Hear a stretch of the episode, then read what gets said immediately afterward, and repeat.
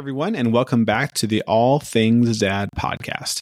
I'm your host, Brian Krupp, and I just want to start by saying that if you found value in this podcast, I want to invite you to leave a rating and a comment, and then to consider sharing this podcast with anyone who you think might benefit from it. My goal is to reach as many guys as possible with this advice to create stronger men who create stronger families to contribute to a stronger world. Now, in a few moments, you're going to hear part two of a conversation I had with a friend of mine, Drew Snarey. If you didn't hear part one, go back, listen to that part, and then continue the conversation. It might make a little more sense. Now, when I launched my podcast, I started talking with Drew because he had a pretty interesting story in how he manages life as a single dad. And like I did in my previous episode, I just want to quickly reference back to some three principles that I thought Drew did a great job of demonstrating that I want you to pay attention to. First, Drew talks about his focus on a habit that I like to call sharpening the saw. You'll notice that he takes time to exercise, to meditate, to pray, and he has to make sure he's taking care of himself while also taking care of his kids and making sure he's able to do his job properly. At one point, he even alludes to the fact that if he didn't take care of himself physically, he may not have been alive right now for this conversation. Second, in all the busyness that Drew has, he takes time to prioritize. If you spent a day shadowing Drew, I don't think you'd notice him goofing off. He takes his time very seriously. One, out of necessity, but two, because he knows time is a diminishing resource. At one point in the interview, we call out the idea that he has to periodically reset and make sure things are in alignment throughout the day and the week. Third, Drew makes some references to his faith. Drew has a higher calling in his life, and this shows in his immense commitment to take care of his kids and be present in their lives. He draws on that faith to create a moral compass for himself and to set an example for his kids. His faith is also where he draws his strength because he knows he can't do it all by himself. He references a time when he had his two kids and how his small group at church was helping him out, alluding to the importance of having a tribe in your corner. So anyway, there are lots more tidbits that Drew calls out in both part one and two. I know you're going to enjoy this next part of the conversation. And by the way, you're going to hear me endorsing his business. And just so you know, this is not a sponsored deal, but he is taking the time to support me and you in his lessons learned as a dad. And I want to support him in his business as well. So take a moment to check out his online store, and I'll put a link in the show notes. So without further ado, let's get to the conversation. Yeah, and that's it. I think that's example too of little things, of knowing the big things from the little things. And so something like that where it's a little thing, it's like, yeah, like this does have to go back eventually, but it's one of those things that are not important, not urgent, and that's going to take a backseat to, you know, getting to work on time, or it's going to take a backseat to spend an extra 15 minutes with your daughter doing homework or whatever it might be. You're spending that time in more valuable places. And I think that's a really good, probably a good area where I'm guessing that maybe in your life you've had to learn that habit. Like you said, kind of back in the day, you were the single dad who did everything. You had to do everything. But over the years, maybe that workload has been balancing more. So I'm just curious, what have you been learning lately about maybe first how you parent, but also what have you been learning most about your kids and really what they need from you? Well, that's also a great question. So a couple of different books I've read recently, because you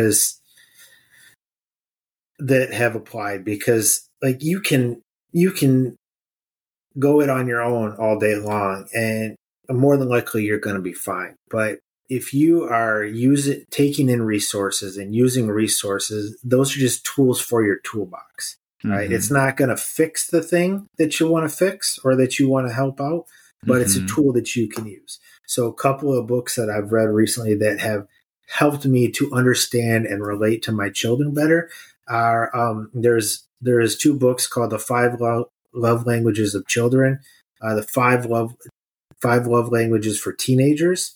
Another book that I thought was excellent was authored by the name of Meg Meeker. It's Strong Fathers, Strong Daughters. Hmm.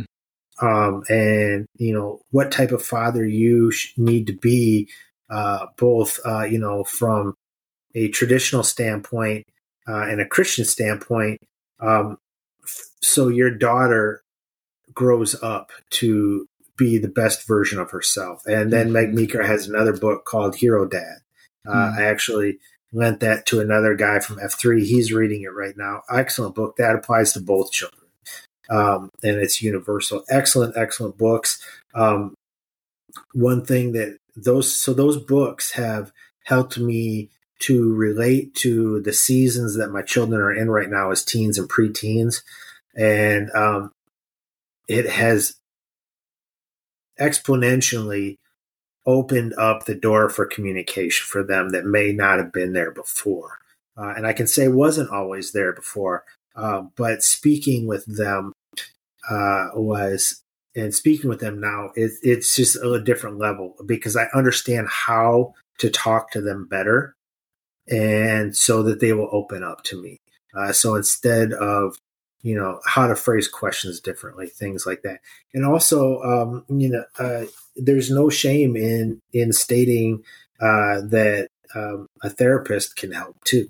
When I went through the divorce initially, I elicited the help of a therapist to help me deal with the struggles of divorce. Yeah. But from there, it morphed into me wanting to become the best version of myself as a father, a dad, and a potential partner to somebody someday. Because I know I'm not a perfect dad. So I would run by scenarios with therapists all the time and just get input. And that doesn't mean that that's the end all be all because the therapist said it. But it definitely adds to the toolbox of how to better and in a more kind fashion handle the situation. Yeah. Well, Drew, you made a few good points that I just want to make sure we capture. And I think the first thing I want to point out is your ability to be humble enough to know that you don't know everything. And so with that, it's like, hey, going out and learning, going out and reading a book, trying to wrap your mind around the mindset of your kids and how they are viewing the world and how they can best communicate with you and connect with you.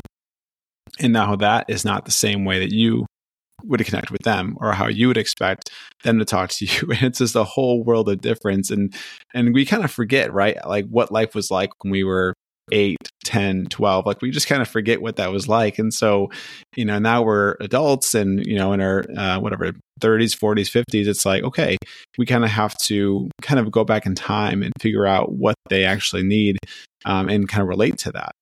And secondly, I think your ability to go out and get help from a therapist is also a really good example of what I like to call is building this tribe, right? Building this support network of people that are going to help you along the way, especially when you have really complex situations going on where it's like, yeah, to have the answer 100% of the time is just not realistic. So it's that ability to have someone that you can go to and just vent or go out and to reflect with or to kind of process things with. Like it's very helpful to do that. And so I appreciate you sharing that because I think that's also something that can have a stigma around it. Like, oh, like mental health isn't, you can't talk about it or you can't do it. And it's like, no, not at all. Like this is a perfectly normal thing that I mean, in my opinion, I almost went into grad school to be a counselor, and I feel like it's something that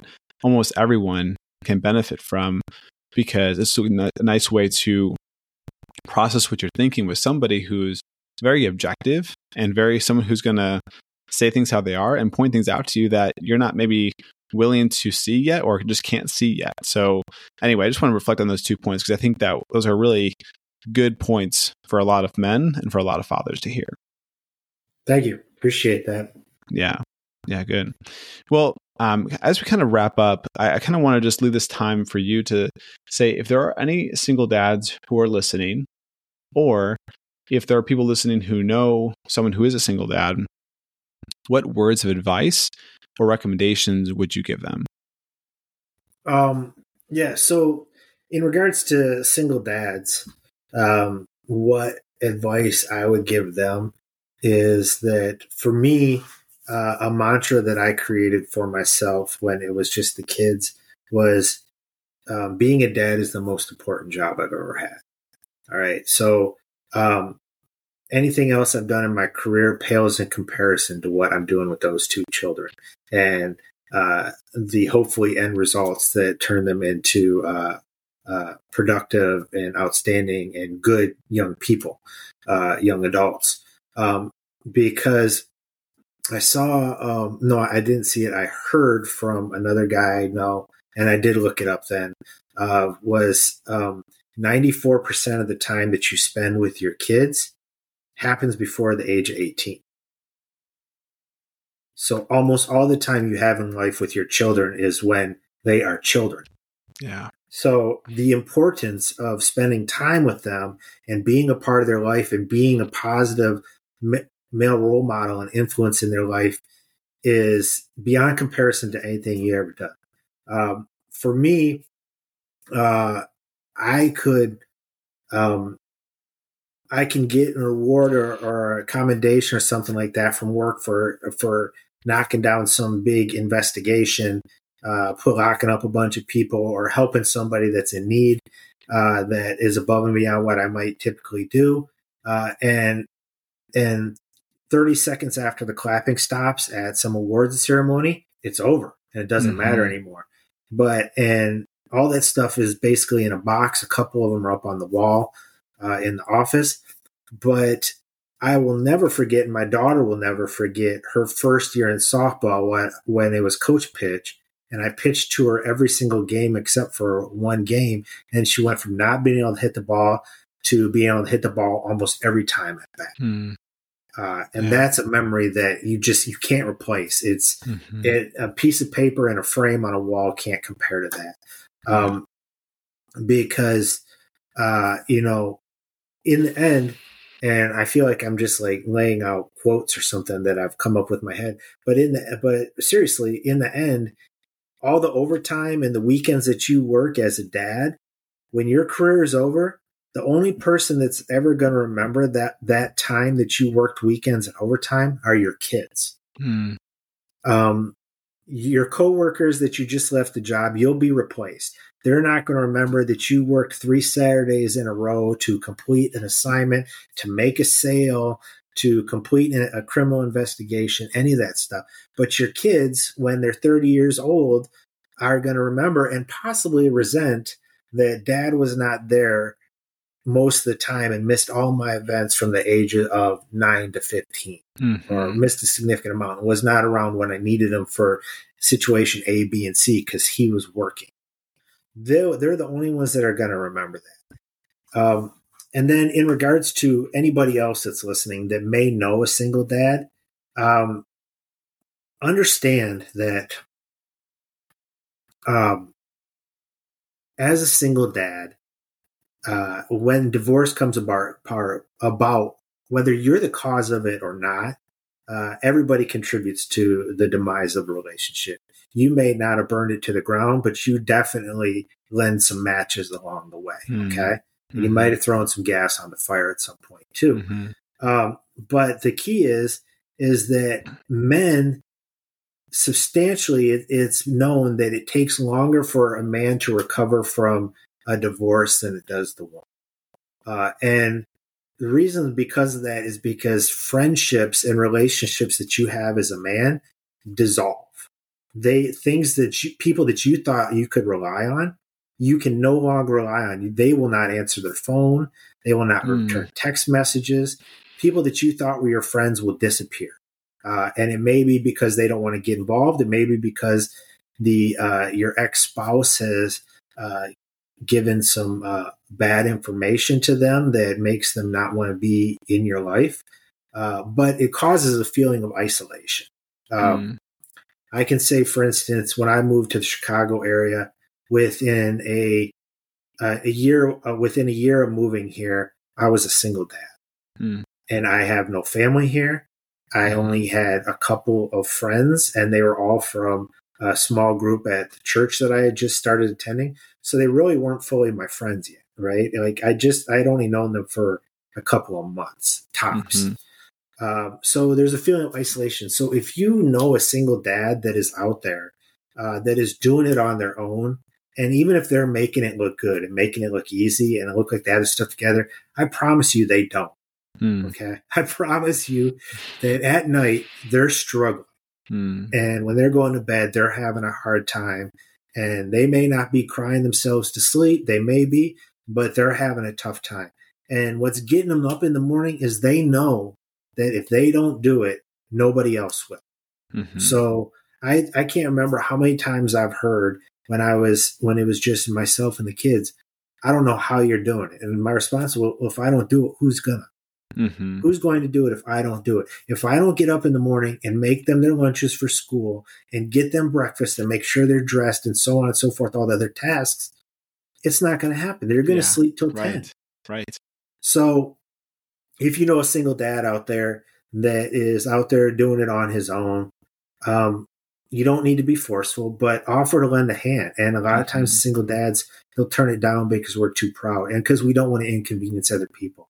Right. But it doesn't hurt to bring them, dinner some night, or order them food, or say like, "Hey, let me take the kids overnight, to be with my kids, so you can have a night off." Mm-hmm.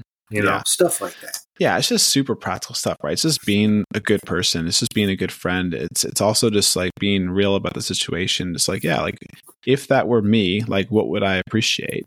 And like you said, it's like, some people, I think this goes in general. I think that, if you offer something once, it's like, of course someone might turn it down just because they don't want to inconvenience you. But really, that's where I think a lot of value can come from in terms of showing, in the Christian sense, the love of Christ, but I think in sense of caring for someone who just really could just use that idea, that tribe of someone being around them, know that, I'm not in this alone.